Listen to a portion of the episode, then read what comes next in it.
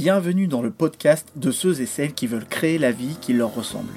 Je partage avec toi des idées pour redonner du sens à ton travail, des conseils pour simplifier ton quotidien professionnel et concilier tes multiples intérêts, des points de vue pour sortir du conditionnement social, sortir des cases et s'accepter pour se construire une vie professionnelle cohérente. Le podcast est disponible sur toutes les plateformes, pense à t'abonner pour garder le meilleur. Alors je vous parle, plus d'un tiers de l'humanité est actuellement soumis à des mesures de confinement du fait de l'épidémie de coronavirus. Presque trois milliards de personnes sont sommées de rester chez elles toute la journée, plusieurs semaines durant, ne pouvant sortir qu'exceptionnellement. Cette situation inédite va aussi amener à un impact inédit.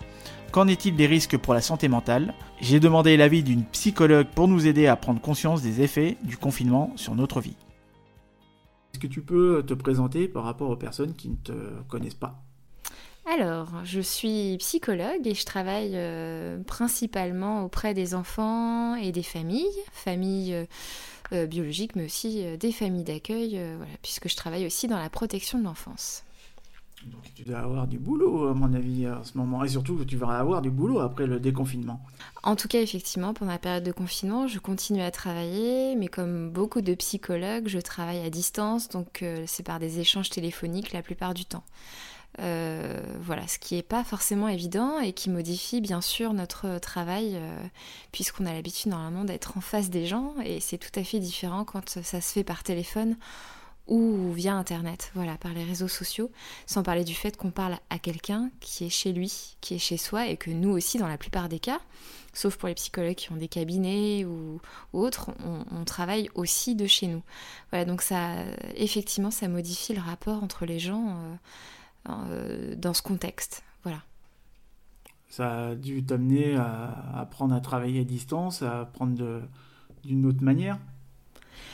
Oui, et en même temps, euh, je ne sais pas ce qu'en penseraient mes collègues, mais je trouve, euh, je trouve ça assez frustrant euh, parce qu'effectivement, on, on se rend compte que dans cette période-là, il doit y avoir beaucoup de gens qui sont en difficulté parce que maintenant, ou qui le seront après quand on sortira du confinement.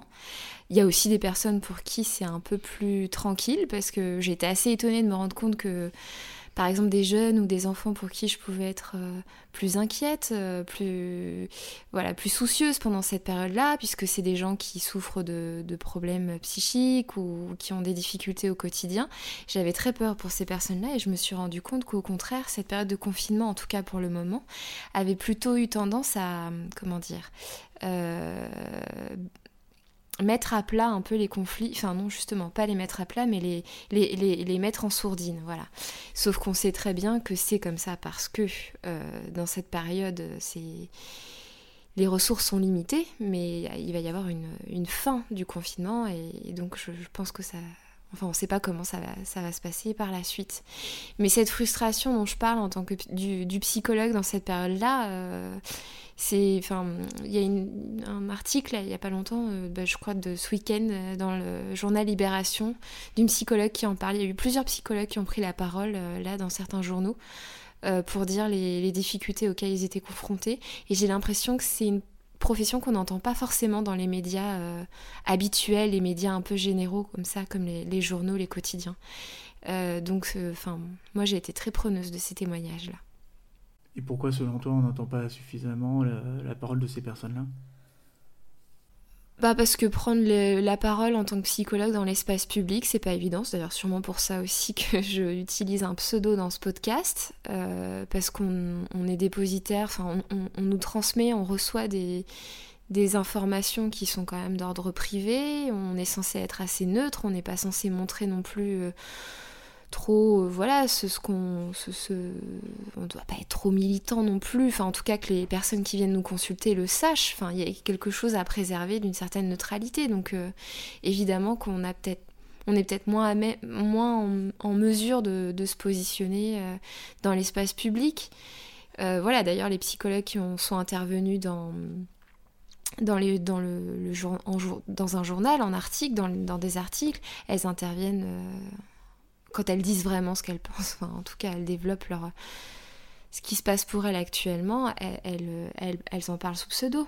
Mmh. Voilà. Le confinement, Est-ce que tu penses que ça peut développer un sentiment d'échec euh, d'un point de vue professionnel pour les personnes qui sont qui, qui ont gardé leur job, qui sont à, ou qui sont à temps partiel, parce qu'il y a énormément de personnes aussi qui qui vont se voir, euh, bah, qui se posent énormément de questions hein, par rapport à leur avenir professionnel, de comment est-ce que ça va se passer, et cetera. Donc il y a pas mal d'inconnus dans l'équation. Hein. Mais est-ce que tu penses que le, le confinement peut amener à euh, un surcroît de travail lié au télétravail, un sentiment d'échec vis-à-vis du fait que bah, tu vois pas forcément tes... t'es enfin, t'es dans une autre organisation, et cetera. Et est-ce que ça peut aussi amener à du burn-out ? Alors oui, je pense qu'il peut y avoir plusieurs, euh, plusieurs aspects. Euh, déjà, il y a une chose, euh, à mon avis, il faut être prudent avec ça, c'est déjà qu'il y a une... Par le télétravail, il y a forcément une, la frontière entre le, le travail et le personnel, l'espace intime et l'espace extérieur, social, euh, notamment celui du travail. Et de ce fait, euh, cette limite, elle est un peu floutée. Voilà. Donc... Euh, c'est vrai que ça peut pas, enfin voilà, c'est, c'est, ça peut être difficile de pas être embolisé sur des espaces qui normalement sont des espaces privés par le travail. Donc ça, on sait que dans le burn-out, c'est, ça peut être un, un effet, c'est-à-dire que le fait de plus avoir d'espace ressources Euh, qui soit vraiment détaché euh, de l'espace du travail, de l'espace professionnel, ça peut être effectivement quelque chose qui, qui, qui est, ça peut être un problème parce que parce qu'on a on n'a pas d'espace pour soi, pour se ressourcer, pour pouvoir un petit peu être euh, autre chose qu'un salarié. Euh, ou pour aussi avoir un espace à soi, pour pouvoir penser aussi peut-être à d'autres projets personnels, à d'autres projets professionnels. Donc tout ça, évidemment, euh, le télétravail, ça peut avoir cet effet un peu délétère. Après cette période-là, on n'est pas, on n'est pas égaux dans cette période-là. Il y a des personnes qui, euh, comment dire, qui sont bien dans leur travail généralement, qui peuvent continuer leur travail plus ou moins à distance, dans des horaires à peu près... Euh, qui respectent un petit peu leur, leur vie euh, et, et puis qui n'ont pas de soucis aussi par la suite, ils n'ont ils ont pas peur de perdre leur emploi, ils ont pas... Donc toutes ces personnes qui sont quand même dans une relative sécurité, on peut se dire que cette période de confinement est aussi l'occasion de, de peut-être réfléchir sur la suite, sur ce qu'on veut vraiment, de peut-être penser à d'autres projets, euh, qu'ils soient personnels ou professionnels. C'est un temps qu'on peut prendre pour soi, pour faire aussi d'autres lectures, pour s'informer, pour euh, penser à d'autres choses. Euh, voilà. Et, et à ce titre, euh, il y a d'ailleurs un livre qui est très bien et qui a été euh, mis en ligne pendant la période de confinement euh, pour que les... gratuitement. Euh, qui est un livre de Mona Chollet qui s'appelle « Chez soi, une odyssée de l'espace domestique » où effectivement elle, elle, elle réfléchit aussi aux bienfaits de, de, de, d'être chez soi euh, et de tout ce qu'on peut y faire pour soi, euh, quitte à ce que ça puisse ensuite être à destination de l'extérieur, des autres. Euh, voilà, et elle explique, elle parle aussi beaucoup de, de tout ce qui peut empêcher euh, tout ça. Euh, je trouve que dans cette période-là, c'est plutôt pas mal. Euh, et donc, elle, il est en libre accès sur... Parce que c'est les éditions... Euh, c'est, c'est Zone. Euh, donc, euh, voilà, je pense qu'en tapant sur Internet, Zone, chez soi, une odyssée de l'espace domestique, on peut trouver ce livre en, en libre accès. Euh, elle s'appuie aussi beaucoup de, sur, euh, sur Gaston Bachelard qui a travaillé sur la poétique, euh, qui a fait deux livres, enfin plusieurs livres, mais il en a fait un sur la politique, poétique, la poétique, surtout pas politique, la poétique de l'espace, et un autre sur la poétique de la rêverie. Et euh, c'est tous des livres qui invitent à, à prendre le temps chez soi, de lire, de penser, de réfléchir, de voilà, de, de, d'être dans, une, dans quelque chose de peut-être un peu plus onirique aussi, de se l'autoriser, parce que c'est pas toujours évident de se pouvoir se l'autoriser, et, et c'est pour ça que l'espace sur soi, chez soi, c'est important à préserver, donc il faut aussi être vigilant par rapport aux réseaux sociaux, au télétravail, voilà, que ce soit des espaces, que ce soit des moyens de pouvoir communiquer avec les autres à l'extérieur, mais que ça ne vienne pas empiéter sur des espaces à l'intérieur où on doit aussi pouvoir être dans notre intimité, dans l'intimité qu'on partage soit avec soi et puis aussi avec l'autre avec qui on vit. C'est la recherche interne qu'on doit viser alors avec ce confinement ? En tout cas, c'est le moment pour, euh, pour prendre du temps pour soi. dans la mesure où on est dans une sécurité, ce que je disais, on n'est pas égaux face à ce confinement, dans la mesure où les gens sont d'une certaine sécurité euh, à la fois financière, euh, affective, psychique, euh, physique aussi, hein, euh, faut être en forme pour ça, euh, qu'on n'a pas de soucis à, à avoir peur peut-être d'être malade ou autre, euh, d'essayer de se préserver un peu de ça, et d'ailleurs, euh, les, que ce soit les réseaux sociaux ou Internet, ça peut être... Euh, Enfin, on a tous les jours des informations qui sont quand même des fois très angoissantes, donc il faut aussi se préserver des... de se préserver un peu de ça aussi, pour avoir cet espace pour soi. Donc tout dépend des informations que tu vas euh, emmagasiner, et donc c'est surtout euh, un, une bonne opportunité pour pouvoir prendre conscience de certaines choses, remettre en question peut-être un petit peu plus le statu quo, sa situation professionnelle, sa situation personnelle, se positionner sur des projets... Euh, Ouais, penser à de nouveaux projets, peut-être à... C'est pas forcément être dans la rupture avec ce qu'on faisait, forcément, il y a des gens qui aiment bien ce qu'ils font, mais non, ça, mais peut... ça peut amplifier, à mon avis, le sentiment que certaines personnes pouvaient avoir auparavant et de se dire que, bah, ouais, la vie est trop courte. Oui, peut-être, oui, puis de se dire, bah, j'ai envie de ça, finalement, de plus en plus, faut peut-être que je prenne, euh, que je construise tel projet, euh, voilà, c'est, c'est vraiment une période qui peut être... Euh, bénéfique, entre guillemets, évidemment, euh, pour certains, voilà, par condition qu'évidemment ça soit, ça dure un certain un temps limité et puis qu'on n'y ait pas d'autres soucis à côté, puisque je parlais tout à l'heure de la, des inégalités euh, grandi, enfin, qui sont, qui sont très fortes, hein, dans, ce, dans ce confinement. Les inégalités, elles existent évidemment, mais là on voit bien que dans, dans cette période-là, elles sont très clairement... Euh, Euh, comment dire, on les voit d'autant plus mises en lumière, elles sont d'autant plus, d'autant plus fortes. Il y a effectivement des différences entre une personne qui, effect... qui va avoir euh, quelqu'un qui, qui a peur de perdre son travail, euh, quelqu'un qui, euh, qui a peur du coup de la précarité, quelqu'un qui se retrouve dans ce genre de situation ou qui est dans un foyer euh, qui va mal parce que euh, le couple va mal, parce que euh, y a, y a, y a, ou parce qu'il est malade aussi, il y a des problèmes physiques ou autres. Évidemment, euh, tout ce que j'évoquais juste avant, euh, c'est quelque chose qui du coup va être beaucoup, rendu bien plus difficile parce que quand on est euh, soi-même euh, pris par des inquiétudes, des angoisses, Euh, le retour sur soi peut être un moment pas très simple, voilà, et, et, ça, et le fait, et du coup ça, l'isolement, on peut vivre l'isolement de manière encore plus forte, puisqu'il n'y a pas de personnes exté- à l'extérieur pour pouvoir partager tout ça. On peut les partager évidemment par téléphone, par les réseaux sociaux, mais ça, ça veut dire que c'est des personnes qu'on connaît déjà bien, avec qui on a un lien déjà fort euh, de ce fait. Les personnes... Euh, les personnes qui sont isolées, euh, et voilà, on sait, enfin, ça peut être très compliqué de, de véritablement avoir des échanges qui, qui puissent rassurer, faire du bien, comme, comme ça pourrait l'être s'il n'y avait pas ce confinement, voilà. Euh, et ça, c'est vrai que euh, on peut être quand même assez inquiet de, voilà, de, toutes ces, de toutes ces personnes-là. On, on a pu le dire, les médias l'ont, l'ont, l'ont pas mal cité, qu'il y avait une augmentation des violences conjugales, euh, qu'il y avait aussi du côté de, la, de l'enfance maltraitée aussi des inquiétudes. Euh, voilà, c'est, c'est quand même un contexte euh, qui est vraiment, qui doit être très difficile pour, pour, certaines, pour certaines personnes. Voilà. Euh, on sait aussi que des personnes qui ont un grand logement, une maison avec un jardin, c'est pas du tout les mêmes conditions que des personnes qui vivent à Paris, par exemple, dans un petit logement. Euh, voilà. C'est, c'est... Donc on n'est vraiment pas égaux face à ce, face à ce confinement, ça c'est sûr.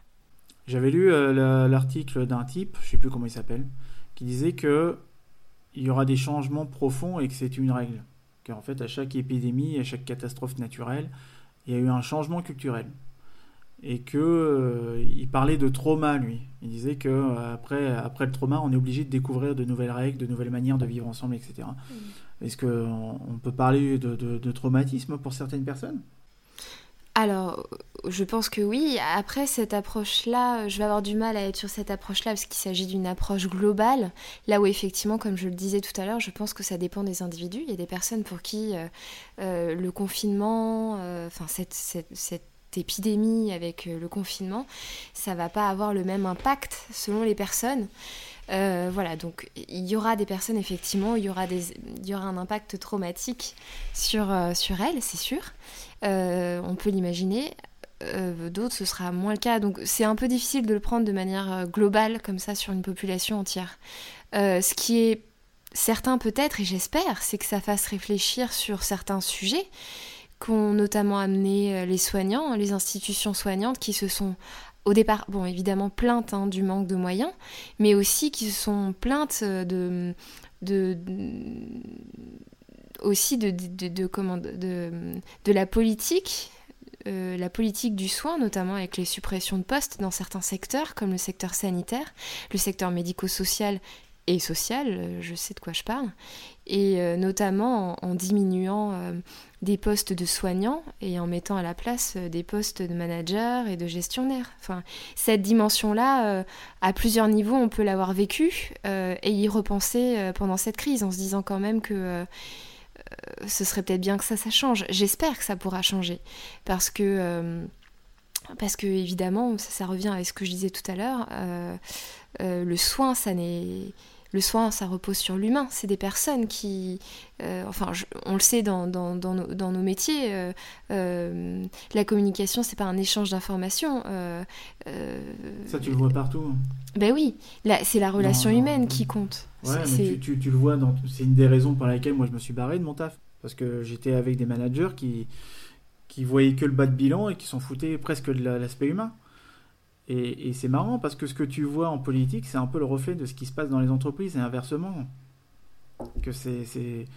T'as une logique de, de gestion managériale, euh, moitié politico-managériale. Les, les deux sont, les deux sont, sont, sont, sont, sont s'interfèrent hein, de toute manière. C'est ce que j'entendais aussi un mec à la radio qui disait que aujourd'hui, euh, euh, la politique euh, euh, migre, enfin comment dire. Elle fusionne avec les lobbies, avec euh, tout est tout est fusionné ensemble aujourd'hui, quoi. Et c'est ce que tu vois aussi dans, dans, dans les entreprises. Donc, de plus en plus, euh, on va voir des, des des des managers qui ne devraient pas être là et qui, comme tu le dis, hein, qui gèrent des institutions alors que ça devrait être euh, des experts du métier qui devraient être là, quoi. Bah oui, parce que cette logique, toi tu parles d'entreprise, euh, ce qui est bah, déjà dans le, à l'échelle de l'entreprise, effectivement on sait les ravages que ça a pu faire, ce type de politique, mais il faut imaginer que cette politique-là, euh, elle s'est... Euh, Elle s'est diffusée aussi euh, au, niveau, euh, au niveau des soins, des lieux de soins, que ce soit les ouais. hôpitaux, au niveau euh, social aussi, et où là, on n'a pas affaire à des clients, mais on a affaire à des patients. Donc, normalement, le, 'fin, dans ce, dans ce rapport-là, euh, euh, on peut, on peut imaginer quand même que ce genre de politique, ça fait des ravages. Ça fait des ravages par rapport aux soignants d'abord. Euh, enfin, d'abord, en tout cas, aux so- par rapport aux soignants, qui, quand, généralement, quand on est soignant, c'est qu'on a une éthique du soin, c'est qu'on a envie d'aider l'autre, c'est qu'on a, on, on a envie d'être au service des gens et de l'humain. Donc, ce type de politique-là, associé à un manque de moyens, euh, c'est quand même assez déshumanisant et c'est aussi... Euh, on a l'impression d'être disqualifié dans sa pratique, de plus retrouver ce pourquoi on a fait ce métier. Euh, et il y a la grande peur aussi de de de pas être à la hauteur par rapport aux, aux gens qu'on suit, euh, voilà, et de plus être en mesure de leur assurer euh, euh, le b a ba de ce pourquoi on est là. Donc euh, ça, euh, je trouve que les, les soignants aujourd'hui le, le disent, le disent vraiment beaucoup, et ça, ça ressort ça au niveau de l'hôpital, mais Euh, de toute façon, cette logique-là, moi j'ai l'impression de l'avoir vue aussi dans d'autres secteurs, notamment le secteur social. Je travaille dans la protection de l'enfance, donc c'est un, c'est un sujet euh, aussi qui, qui, qui, est, qui est, moi je trouve, euh, d'actualité. Mmh.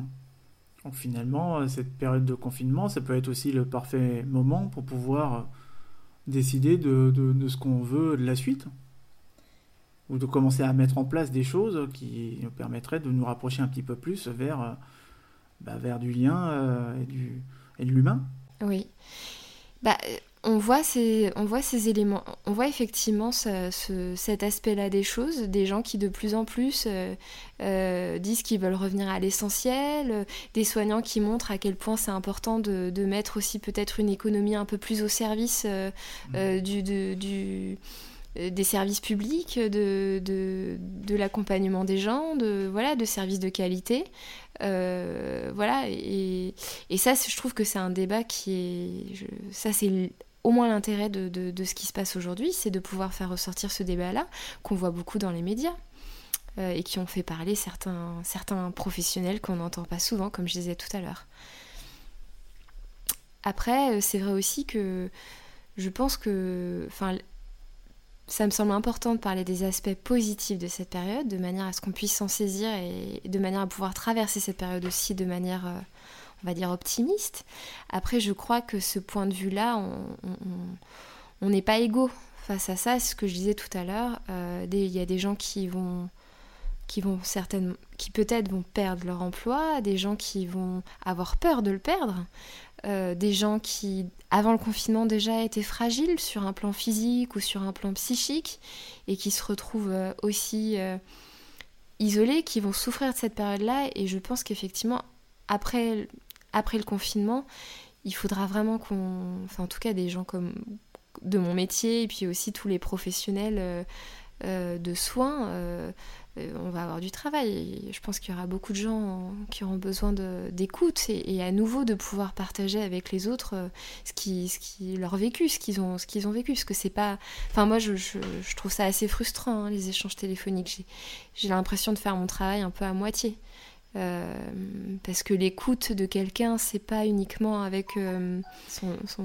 Enfin, ça passe pas que par l'écoute, on va dire, au niveau auditif, hein. C'est aussi un regard, c'est aussi une présence, c'est aussi se rendre compte que l'autre, eh ben, il comprend ce qu'on est en train de dire et que, et que il est en train de vivre quelque chose, que on est en train de lui faire partager quel, un vécu qu'on a, qui résonne aussi, et ça, on, on le sait parce qu'on est avec la personne. Et c'est ça qui fait le soin, le soin psychique, je crois. Euh, et c'est vrai qu'au téléphone c'est, c'est plus compliqué. Après, bon, évidemment il y a les visios, il y a ce genre de choses, mais je, je pense que ça revient au même, hein, euh, voilà. T'auras un mot de la fin? Mmh, bah, je pense qu'il faut le plus possible rester créatif, essayer de se battre contre l'angoisse, mais je sais que voilà, je, j'essaye d'être le plus, le plus juste possible. Je sais qu'on n'est pas tous euh, logés à la même enseigne, et, et voilà, je pense que il y, y aura des choses à faire après, ça c'est sûr. C'était Et toi tu fais quoi dans la vie ? Le podcast des multipotentiels et slasheurs présenté par Jordan. Retrouvez-nous sur le site cameo point f r et le groupe Facebook Cameo pour continuer le débat. Retrouvez le podcast Et toi tu fais quoi dans la vie sur votre application de podcast favori. À bientôt pour un prochain épisode de Et toi tu fais quoi dans la vie ?